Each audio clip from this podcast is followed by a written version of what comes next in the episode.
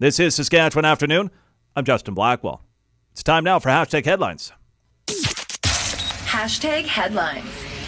And I'm joined by our pop culture critic and editor of the Feedback Society, Craig Silliphant. And Craig, a teaser just dropped for Michael Mann's new movie Ferrari. Uh, not much is said, but uh, the pictures, I'd say, do it justice. Yeah, and the sound even. Oh, the uh, sound, it's really, yeah. In fact, there's no dialogue in the teaser, I don't think, except for right at the very end. If you get into one of my cars, you get in the win. But it's like uh, all just like revving engines, like slowly getting louder and louder as the teaser goes on. But uh, yeah, like one of my favorite directors. He made Heat, uh, The Insider, you know, great movies like that. Uh, it's actually his first movie in eight years, and it's obviously about the famed race car driver turned businessman Enzo Ferrari uh, during sort of a period of crisis in his personal life and in middle age.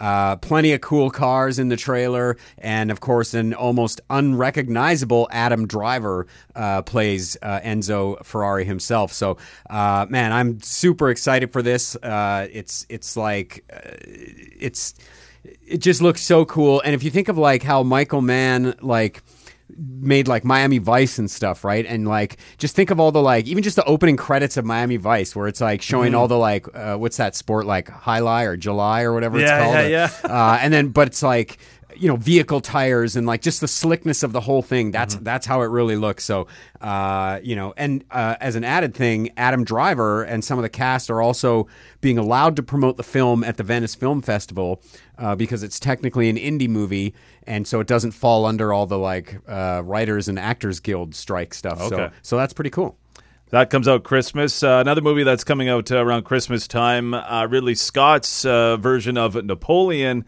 Uh, about two and a half hours, I think, uh, running time in the theaters, but he wants to release an even longer one. Yeah, so I mean, if you know of Ridley Scott, he directed you know Alien, Blade Runner, more recently movies like Kingdom of Heaven, Black Hawk Down. You know, he loves to tinker and extend his work after the fact. In fact, I have a Blu-ray version of Blade Runner at home that has five different cuts of the movie on it. So, uh, so not shocking, but uh, Napoleon stars Joaquin Phoenix as the famous French emperor. As you said, it's uh, two and a half hours in the theatrical version, but he cut together a four and a half hour version which features more of Napoleon's wife Josephine before she meets Napoleon. Uh, and he said he'd love Apple, who funded the film, to eventually screen it. Of course, he called this version of his own movie fantastic. uh, now, uh, again, the, the movie is obviously about Napoleon. Uh, a look at his origins, his his climb to emperor, uh, and often viewed through the the prism of his addictive and volatile relationship with his wife Josephine, who's played by Vanessa Kirby.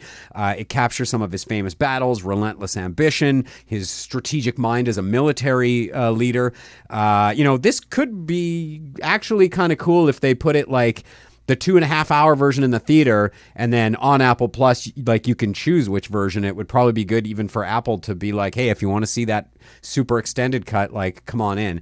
We'll see how good it is. I think aside from Alien and Blade Runner, I, he's not really one of my favorite directors. He's a, an incredible technical director, but often his story is lacking. And if you're going to already take this two and a half hour movie to like over four hours, uh, that starts to feel like a lot. But we'll we'll have to see. I mean, I, I bet you some of those battles would look just amazing. He's our pop culture critic and editor of the Feedback Society, Craig Silliphant. Craig, thanks so much for this, and we'll chat again next week. Cheers.